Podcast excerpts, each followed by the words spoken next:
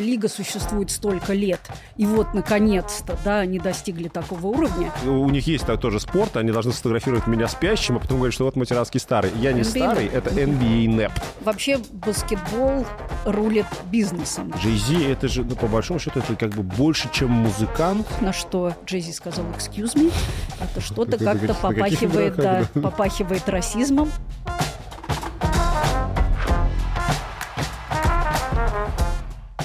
Здесь во «Взял мечтейк» мы чаще всего говорим на разные спортивные темы, и собеседников выбираем именно для этого. Но сегодня, наконец-то, я могу поговорить о том, что мне на самом деле иногда даже интереснее в баскетболе, чем э, голы, очки и секунды.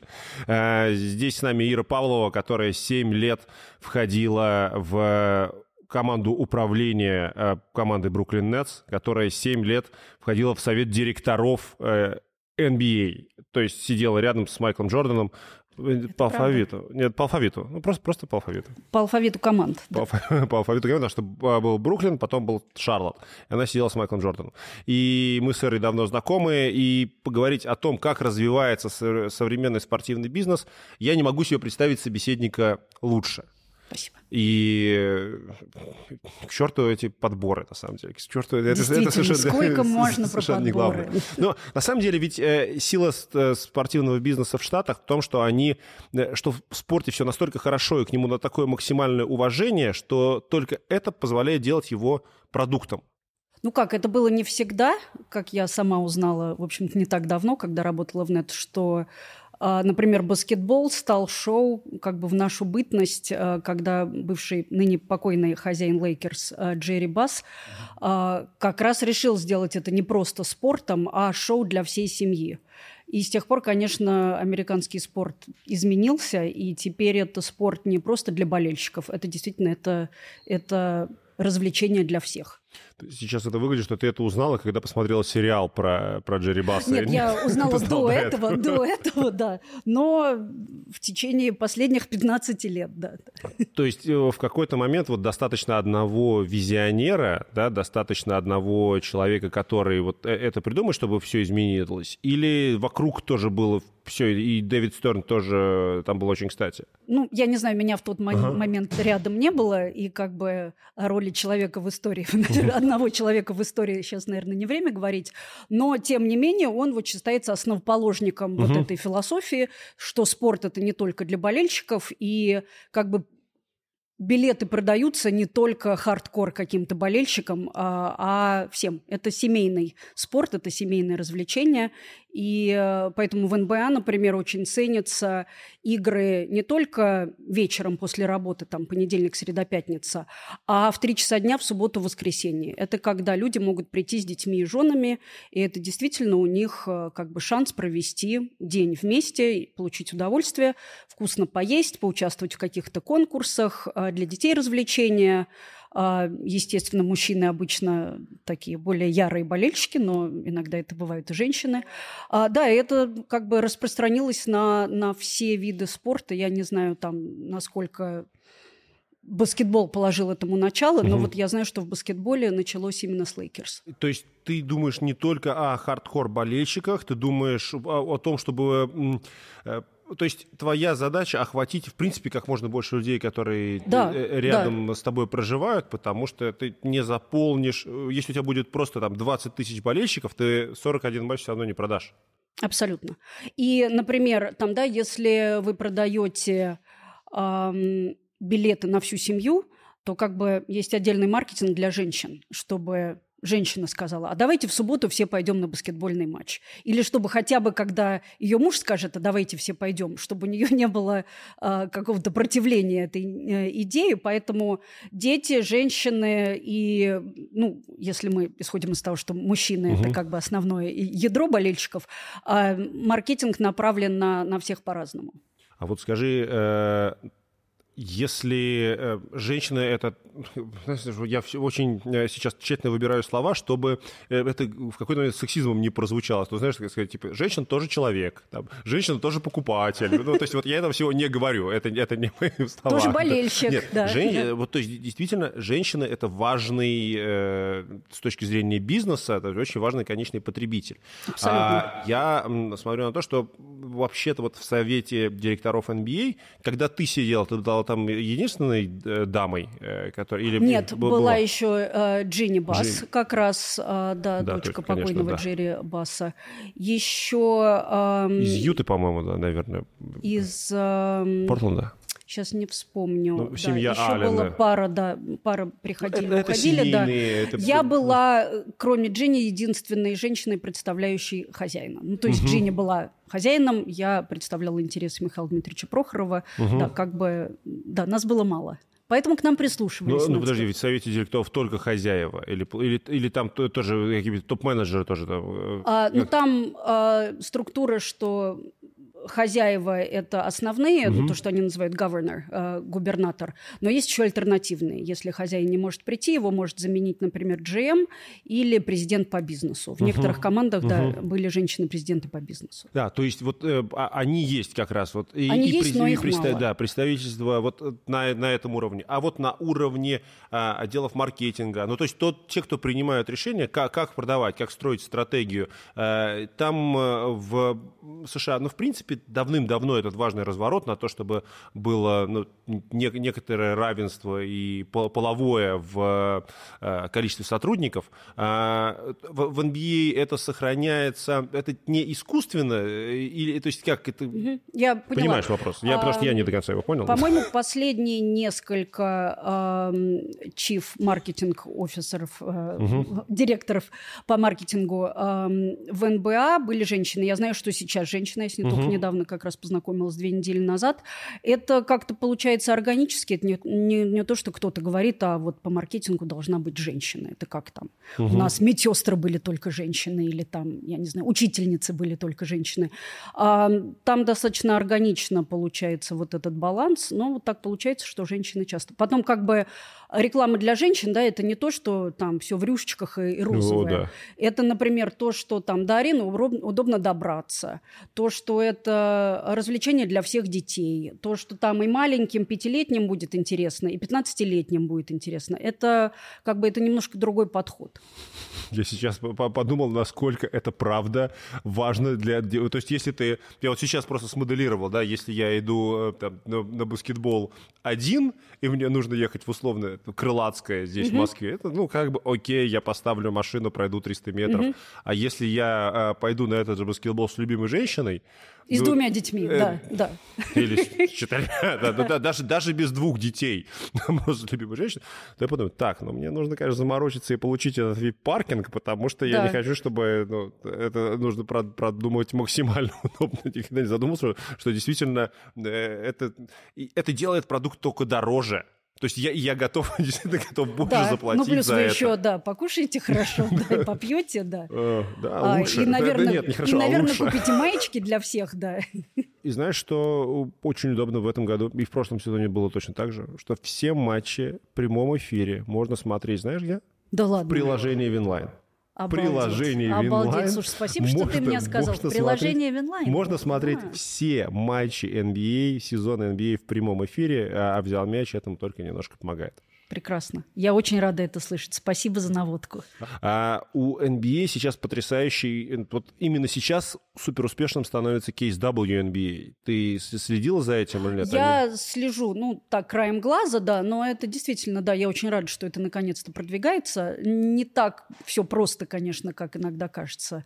А, зарплаты не те, билеты не те, да, но, но постепенно продвигается. А, да. У них вот сейчас, я вчера смотрел, ну, то есть я думаю, что мы выйдем в записи и не супер быстро, но вот э, буквально несколько дней назад Адам Сильвер вот, э, давал это большое интервью э, Стивена и Смиту, и там, там прозвучало, что э, абсолютный там, рекорд по посещаемости игры WNBA. Прошел вот буквально несколько дней назад. В Либерти, по-моему, да. да. На Либерти, как и, раз в Барклайс центре. Да. Арена заполняется на женский баскетбол, что... То есть, э, с одной стороны, мне кажется, блин, ну да, это естественно, это же, казалось бы, финал, но это все-таки сейчас новость. То есть э, э разница все-таки колоссальная, да, с точки колоссальная. зрения бизнеса. Потом я не знаю, сколько лет WNBA, но как бы то, что сейчас в 23 году это первый раз такой рекорд, и это даже не, не sold out была арена, потому что я знаю, там 700 билетов еще а, оставалось в загашничке. А, то есть у тебя пароль доступа остается каким-то еще, ты можешь я просто знаю, что, ну я точно знаю, что а, заполняемость Барклес это 17 723, а они продали типа 17 163, ну что-то такое вот. То есть я не знаю, может быть, там изменилась конфигурация немножко, но это не было представлено, что это был sell-out. Это было представлено, что это был рекорд. Но тем не менее, как бы то, что лига существует столько лет, и вот наконец-то, да, они достигли такого уровня, и я уверена, что цены на билеты все равно Конечно, нельзя ниже. сравнить э, с тем, что э, можно брать в НБА.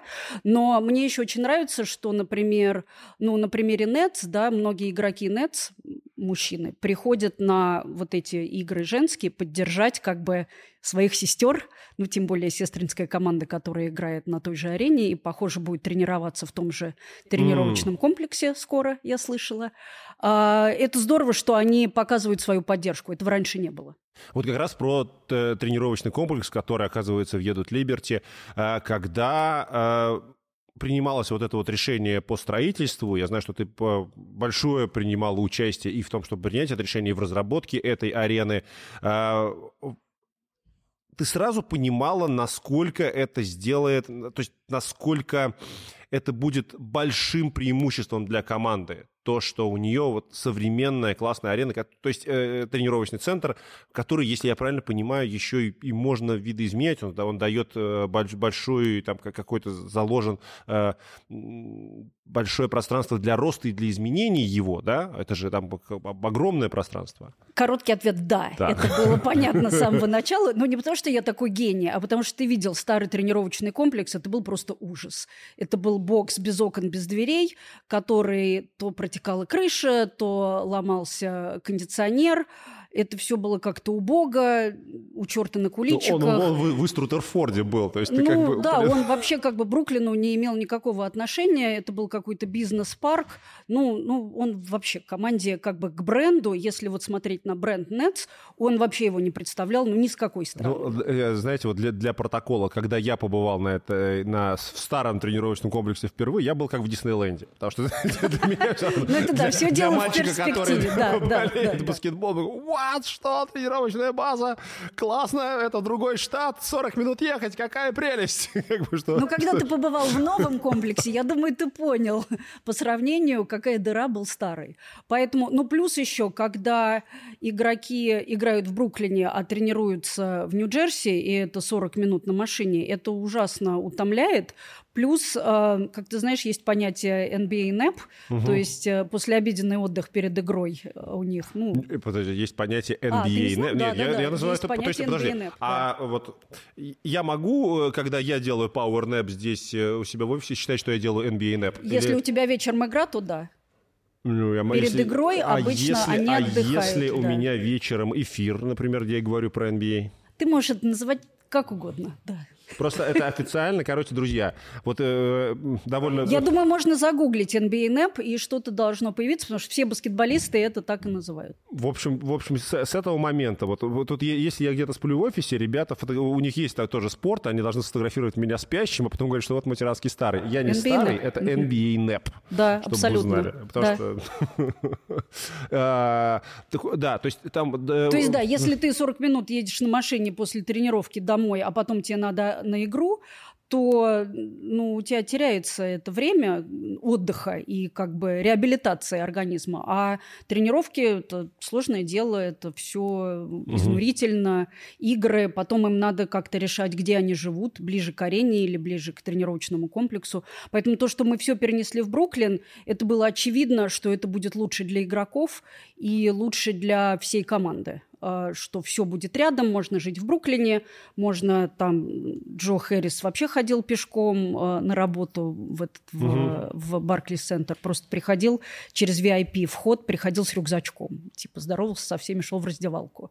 А в этом есть определенные прелести. Это экономит им огромное количество времени, которое они могут проводить там на себя, на личные тренировки, на семью, на все что угодно. А, но ведь, по-моему, ну, у многих команд NBA э, они с этим сталкиваются. Мне приходилось бывать на тренировочной базе Лейкерс, она не близко к арене, она не, не, никак не расположена. И если я правильно помню, у Никс чуть ли не в Бронксе расположена тренировочная база. Нет, у Никс в White Plains э, это Нью-Йорк на север. Ну, это Но далеко, это да, это далеко. Да. Не, Нет. Это, это не Манхэттен. Это уже. даже это, это не Манхэттен. Это штат Нью-Йорк, но угу. уже не Манхэттен, да.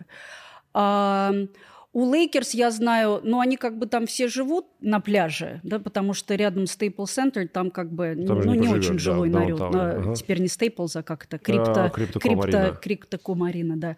Они все живут там в Манхэттен-Бич, типа, и тренировочный центр тоже где-то там на пляже. Поэтому как бы для их образа жизни это нормально. Но я считаю то, что а, мы сделали в Бруклине, это для такого урбанистического района угу. организации, это, это идеально.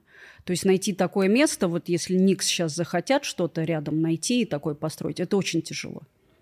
Э, и это большое конкурентное преимущество, да, когда ты... Ну, как ну, показал есть, да, приход суперзвезд в Нетс, да, это сыграло роль однозначно. А, то есть э, здесь вот такие тоже, да, бизнес-секреты, что, то есть это было очень важным фактором в тот момент, когда Nets ну, находились, ну, достаточно на низком уровне по своим активам, после того, как, ну, там, ряд неудачных, ну, то есть это были, были абсолютно спортивные какие-то вещи, которые не сложились. И действительно, когда пришел Шон Маркс, он как будто бы оказался у, раз, у разбитого корыта. Ну, Абсолютно. в достаточной степени разбитое было корыто. И вот, вот такие моменты, да, вот что, э, о чем нужно было думать, на чем можно было строить тогда вот эту вот стратегию, from the, то есть, э, э, подъема наверх, да, вот эту вот стратегию успеха? Um... Ну, без ложной скромности, угу. скажем, что то, что Шон Маркс пришел в Нетс, в общем, тоже мы только-только открыли новый тренировочный комплекс, это я считаю, тоже сыграла роль. Угу. И когда пришел Кенни Эткинсон и увидел вечером вот этот вот ночной вид на Нью-Йорк, это, это все, ну как, это как бы человеческая натура, да, когда поступаешь на любую новую работу, тебя приводят в офис, посмотреть, где ты будешь проводить там 8 часов, а может быть и больше в день. Если это дыра, ну, не хочется там сидеть. Если это красиво, уютно, и ты там себя представляешь там на целый рабочий день, а часто и больше, то, конечно, ты на работу будешь ходить с большим энтузиазмом. Учитывая, что мы на тот момент были типа самой худшей франшизой в НБА, то, что Шон пришел и Кенни пришел, это как бы мне кажется, выражало какой-то новый такой ренессанс э, команды, и что было понятно, что перспектива есть, хозяин в это вкладывается, надо приложить какие-то усилия, умно распорядиться тем, что у нас есть, и строить с нуля уже исходя из этого. Что они и сделали. А, ведь такие инвестиции, такие постройки, они, ну, то есть не влияют на... Это, это инвестиции, и это потери. Ты теряешь и тратишь на, этом, э, на это деньги, да? То есть сказать, что он... Это косты, да. Да, это, в какой-то да, момент да. там зарабатывать. А, то есть команда теряет деньги и до этого. Там не так здорово все, все идут дела. И вот здесь вот, э, вот, вот это вот принять это решение и убедить э, владелец, владелец принимает окончательное решение, говорит, да, да, я да. готов слава на богу, это да. Вот... Были сомнения, что он на это пойдет, да, слава богу, что он на это пошел, потому что когда это было построено, это стало очевидно, что это было необходимо. Но на тот момент, когда мы составляли смету, это вначале было 40 миллионов, потом это получилось почти 50, конечно, это было всего, Все, ты хочешь сказать, всего на 25% увеличилась смета? Это... Мы вот ремонт в студии делали. Ну, хотя, ладно, это я там, пре преувеличиваю, но как... Ну, ну у меня некоторые друзья, говорю, в Москве 40. делают ремонт дольше, чем мы строили арену, поэтому, да, все, Да, рынок, более дикий. А скажи, пожалуйста, а внимание от других команд к, к вашему тренировочному центру было большим? То есть вот люди приезжают в город играть с вами. А вам часто приходили запросы на то, чтобы «а покажите, а можно к вам приехать посмотреть?» Показать и однозначно. И до сих пор мне недавно случайно пришел имейл, особенно когда приезжают любые команды из Новой Зеландии – нет, ну, Новая Зеландия. Все регбисты Новой Зеландии уже побывали, по-моему, на, на, на тренировочном центре. И это, естественно, это вызвало огромный интерес. Вначале над нами смеялись, что типа нафиг вот столько денег, угу. да можно было там за миллион, хотя не знаю, где за миллион, в Нью-Йорке вообще за миллион ничего нельзя. И я как раз от этого всего... рублей можно... Я, я, я это помню просто, потому что я, по-моему, как раз после этого попросила NetsDaily меня забанить на сайте, потому что я просто до, до трех утра боролась со всеми. Да, отвечала на комментарии, как все надо было сделать, да, от умных болельщиков, да. И поняла, что я не высыпаюсь, это, в общем, на, на mental health влияет не очень хорошо. А, появился интерес. Вначале еще многие журналисты смеялись, что типа игрокам абсолютно все равно, где они играют. Вот это мне было всегда очень странно, как будто игроки это не люди, а какие-то пришельцы, которым вот только важно арена и побеждать, деньги, а типа, все наверное. остальное, да, а все остальное их вообще в жизни не волнует. А потом оказалось, что им действительно важно, чтобы у них было время на досуг и время поспать. И сидеть два часа в машине каждый день им тоже не очень интересно. Чтобы они там, хотя они ездят с водителем, и они там могут типа спать или играть в видеоигры. А, это все как бы влияет на качество образа жизни. Оказалось, что это важно. И даже один журналист передо мной потом извинился, что он был неправ. Да, что было приятно. А, ты э, как управляет, как, как тем более как топ-менеджер, да, ты была там, э, ты занималась очень многими вопросами, да, там и финансовые, и там, где-то финальное решение, но зачастую, как любой руководитель, ты занимаешься то есть, э, э управлением своими людьми, подчиненными, это называется, да, да, вот как не даже, окей, HR, да, просто human, ну, да, human да, resources, да. но в случае с баскетболом, ну, и не только там в творческих профессиях, это, по сути, такой талант менеджмент. И это даже совершенно а, отдельная часть управления, да, вот этих human resources, потому что Ну, как мы же делим на бизнес и баскетбол, угу. как бы менеджмент баскетболистами, это было не мое. Подо мной был только бизнес. Но там были, да, тоже не, свои. Ну, ну, окей, тебя это касалось точно так же. Но мне, ну, окей, не точно так же, это может быть не твоя проблема. Вот просто сейчас свежий пример того, с чем сталкивается Филадельфия. До этого сталкивалась несколько еще команд, э, слышал ты или нет, но Джеймс Харден, который Прошлый сезон вроде бы провел круто, он был лидером лиги по результативным передачам, но он устроил, он это опять, он опять там все лето просил э, обмена, там поменялся тренер, но много изменилось, и он, по идее, должен прийти на тренировку, но он не приходит на тренировку, и вот сейчас команде при, приходится иметь дело вот с этим. То есть ты э, именно что ты э, объяснить тому журналисту, что вы управляете не роботами, которые вот просто которые записаны на то, что я должен тренироваться и побеждать, платите мне за это деньги, что все это гораздо сложнее. Ты хочешь сказать, что вот этим занимается только баскетбольный департамент, голова же болит, наверное, у всех за это? Ну да, голова болит у всех, но как бы это главная ответственность GM и, и тренера. Поэтому важно, чтобы GM и тренер выступали тандемом, чтобы у них был один голос, э, что игрок не может пойти к GM, например, и сказать, а вот там тренер сегодня, вот там мне вот это не так и то не так. Что GM всегда держится за тренера, а тренер за GM, чтобы у команды было какое-то единое, э, была какая-то единая позиция. Но это с суперзвездами это очень сложно. Это и с незвездами тяжело, угу. когда кто-то не приходит, а когда э, игрок такого калибра, как Харден, не приходит, то да, это, это очень тяжело.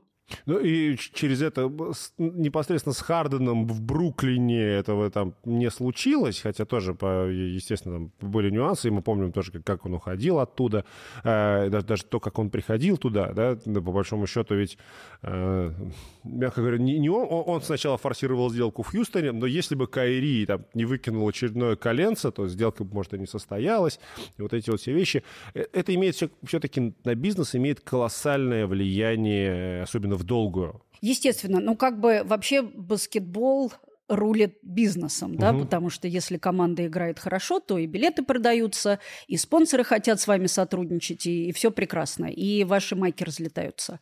Если команда играет плохо, то все вытекающие последствия. Но как бы менеджмент бизнеса э, на это никак не может повлиять, а если там президент, скажем, бизнеса пытается на это повлиять, то это встречает э, сразу огромную такую э, отталкивающую реакцию от баскетбольного менеджмента, потому что это, это их территория. И слава богу. Они игроков знают, они знают э, как бы семьи, они знают всю подоплеку, что происходит на каждой тренировке, почему и как, поэтому это абсолютно их ответственность. Вот интересно, есть же профсоюз игроков, точно есть союз у арбитров. Угу. По-моему, у судей, у, у тренеров тоже есть какая-то Coaches Association, но, по-моему, она просто не, не субъект отношений с лигой. это не профсоюзный. Да, да, да это да, вот да, как да, бы да. не профсоюзная. Угу. А вот у Basketball Executives, у, у них есть что-нибудь, какой-то действительно там про профсоюз или что-то? То есть они более Нет, ну у них защищают? такие контракты, нет, нет. Нет, у них профсоюза, слава богу, нет. А, ну, по-моему, это было бы не очень не очень правильно. А представляешь, там бы председателем там бы был Билли Кинг. Потом, слушай, как бы, ну, профсоюз из 30 человек, это, это, это еще не та сила. Ну, нет, ну, есть же Можно люди, всех уволить, да, и, и привести 30 новых. Это, ты знаешь, это типа мои советы Адаму Сильверу, как, что ему нужно доработать еще в NBA. Вам необходим профсоюз э, генеральных да, да, да, ген... Как да. вы об этом не подумали еще до этого момента? Точно.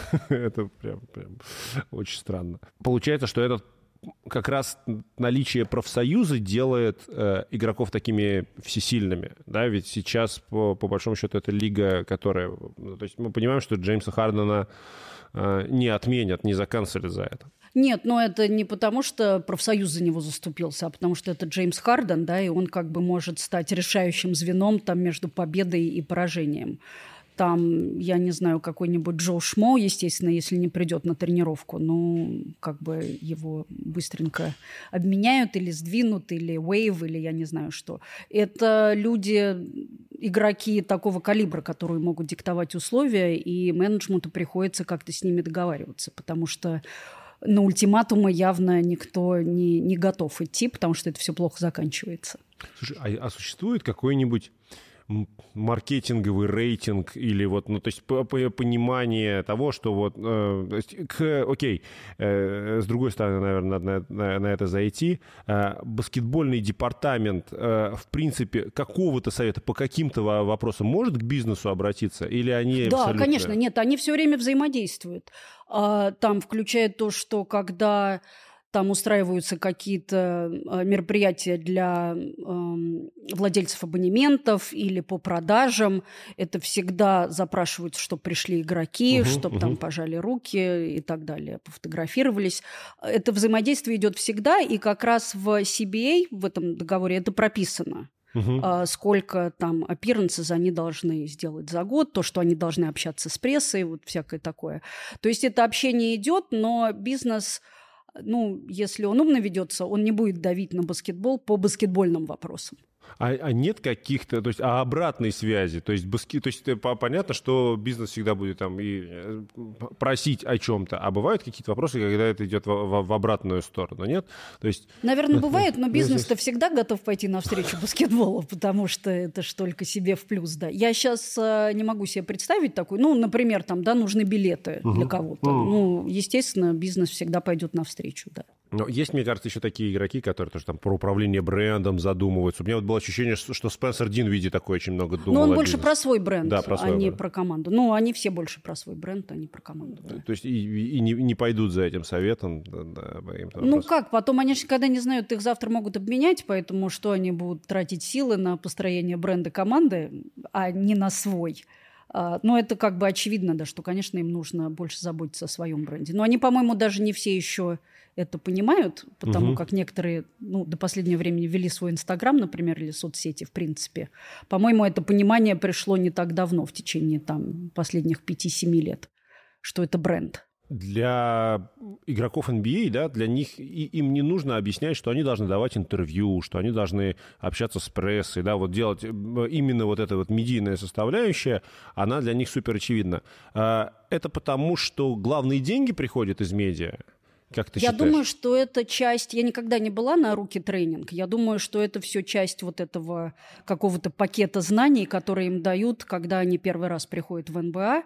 Там про все, про то, как вас будут пытаться оседлать какие-то финансовые адвайзеры, про то, как вся ваша семья захочет денег, и, ну, там про все.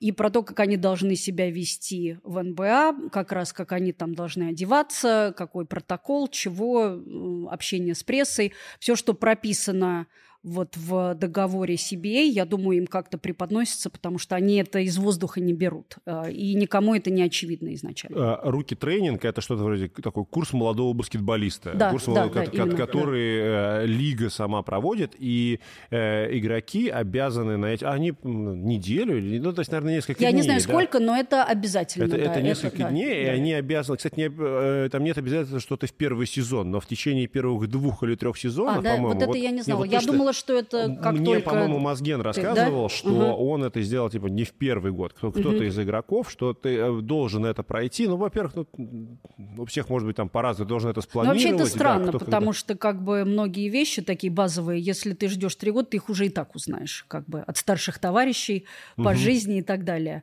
А, ну, не знаю, не берусь Как ты думаешь, как если бы вот мы с тобой могли, э, например, для какой-нибудь лиги, какой-нибудь лиги, не в Америке, да, по- создавать для них такой вот э, э, руки-тренинг э, и действительно помогать им обучать и образовывать своих игроков. На, на что бы мы сделали акцент, как, как ты считаешь? А, ну, наверное, на, на личный бренд и что ты хочешь представлять, потому что как бы у многих на баскетболе жизнь не заканчивается, и чем ты хочешь владеть в принципе. Сейчас, по-моему, многие баскетболисты как раз в Америке это тоже понимают, и НБА дает им возможность, например, летом там ам, посещать какие-то стажировки. Я смотрю, они и в Гарварде уже учатся на каких-то курсах, и в real estate они в каких-то фирмах проходят тренировки. Что кому интересно, потому что никогда неизвестно, когда баскетбольная карьера закончится, а какой-то план Б еще должен быть. А, Мне кажется, вот это, ну и дальше, я не знаю, как здесь, в НБА учат их, как управлять своими деньгами и как не, как не попасть в просак с, со всякими Э, мошенниками. Это, это же колоссальные риски, правда, для лиги глобальной, репутационные в том числе, потому что мальчи, мальчишки, 19, 20, там, 21-летние мальчишки, которые, э, ну хорошо, может быть, из не бедной семьи, хотя большинство, из- из, Большинство самых из разных, семей, да, из да. очень бедных семей, они вроде бы получили образование, ну то есть у них должны были быть какие-то оценки. Они, Они быть... не получили образование. Это всем понятно, что они просто в колледже играли в баскетбол, никакого образования они не получили, и, скорее всего, они ушли из колледжа там после первого или второго курса, если у них была возможность. И они сейчас получают вот эти вот колоссальные Миллионы, деньги. да. А, а, кстати, а как, как они им падают на счет? В какой момент? Э, то есть, э, или Там какая-то договоренность есть, там можно ежемесячно. Многие любят, чтобы два раза в год. Естественно, если у них умный агент, надо говорить, чтобы это растянуть как можно больше, потому что иначе это получается, что там у тебя семь машин, а, там три грила с этими, с бриллиантами, золотые цепи, ты купил бабушке и маме и своему лучшему другу там дом и лодку, и все, и денег у тебя нет. И они не готовы к таким деньгам часто и не умеют ими распоряжаться. И когда я пришла в НЕЦ, у меня как раз было несколько звонков от бывших игроков, Мгм. которые сказали, можно я приду и вашим нынешним игрокам расскажу, чего не надо делать, чтобы не очутиться, вот как я, в конце карьеры ни с чем. А, Это достаточно типичная история. Я не помню, какая статистика, что, по-моему, чуть ли не 80% игроков НБА через пять лет после завершения карье- карьеры оказываются банкротами. Э, э, Эти ребята, которые обращались, они э, потому что хотели получить гонорар, и им были Да, нужны деньги, да, то есть да, прежде всего. Ну, то есть да, вот этот да. мой им опыт. нужны деньги, да, они готовы поделиться опытом, естественно, ценным опытом, но деньги им тоже нужны. Да. Ну, там какие-то жуткие истории были, я не помню, по-моему, у Мэверикс кто-то там вообще чуть ли не, не на заправочной станции, какой-то уже совсем наркоман просто умер. Ну, не умер. Там жутко. Не умер, да? Нет? А в каком? Да, до, а, да, да, да. А, да, да, да, да, это, да, это, точно, это точно. про, не про умер, да, да, да, Делонта да, Уэста да, как раз речь, его действительно... Ну, печальная история, да, да. И таких много, да. И, и ну, она... потому что, да, не, не все Джеймс Хардены, да, и Кайри Ирвинги и так далее, а большинство это все-таки... Просто мне кажется, что Джеймс Харден, человек просто он зарабатывает так много денег, что он их никак не может их потратить все, хотя...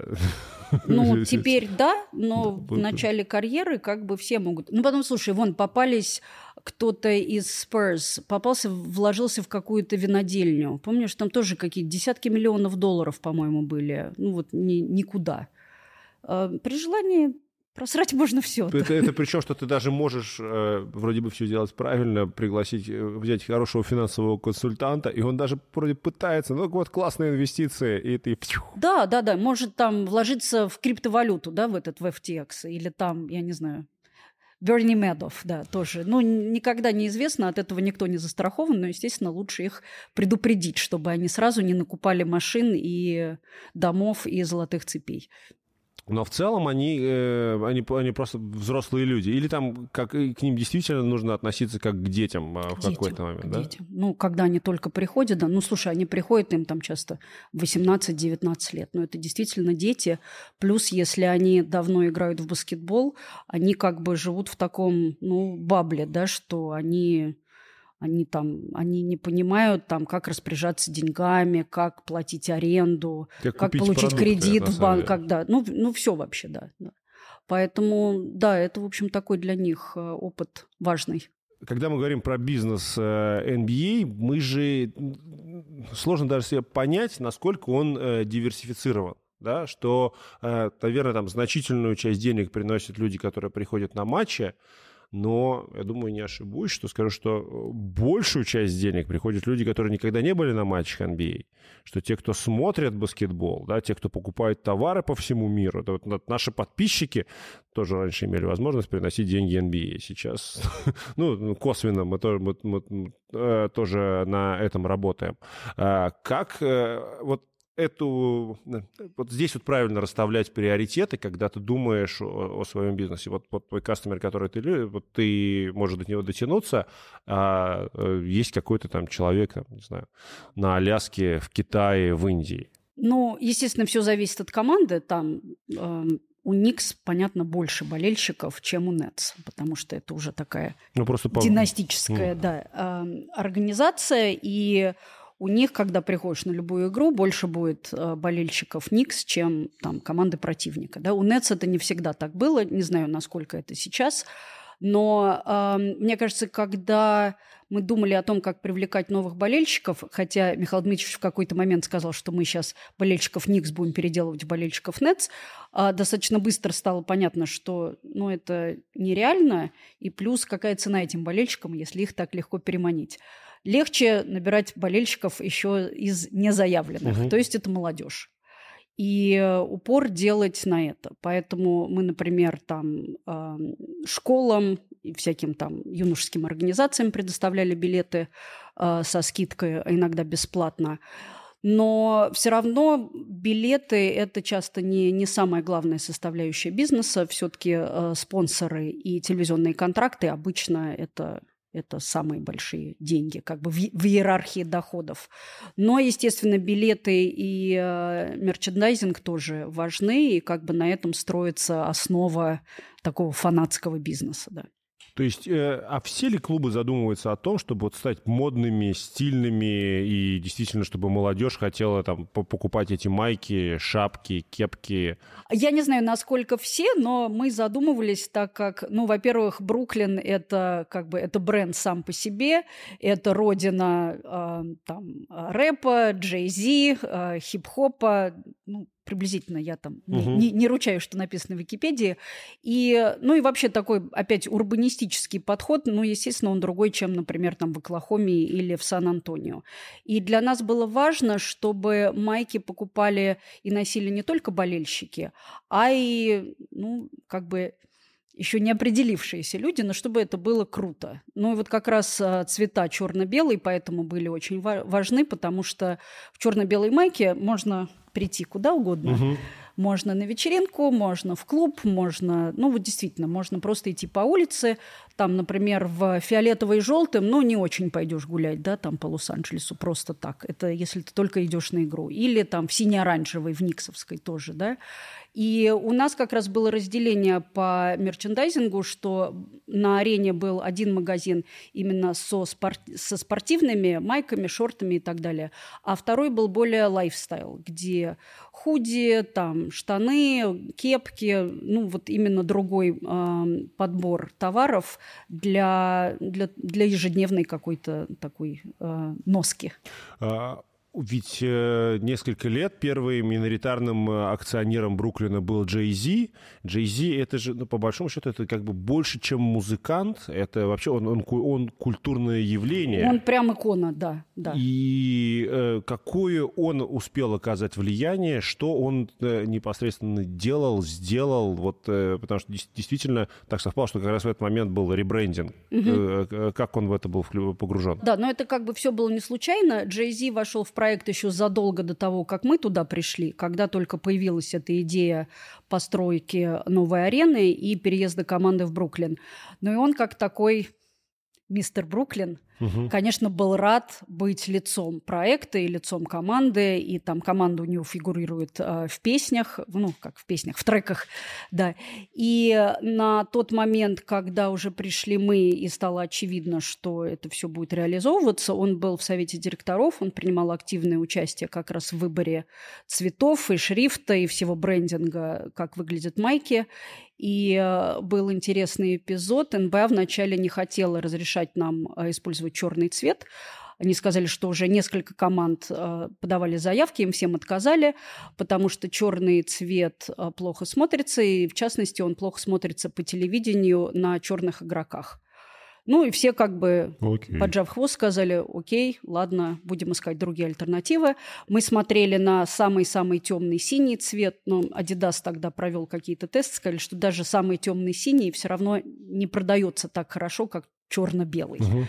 И как раз в этот момент э, Джей Зи сыграл свою судьбоносную роль, позвонил э, Эдаму Сильверу, на тот момент заместителю э, комиссара, да, комиссионера, комиссионера да. НБА, и как раз сказала, почему, а как.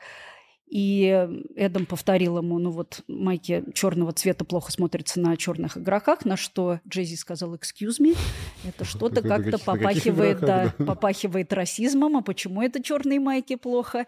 Ну и на этом НБА, в общем, пошли на попятную, нам разрешили.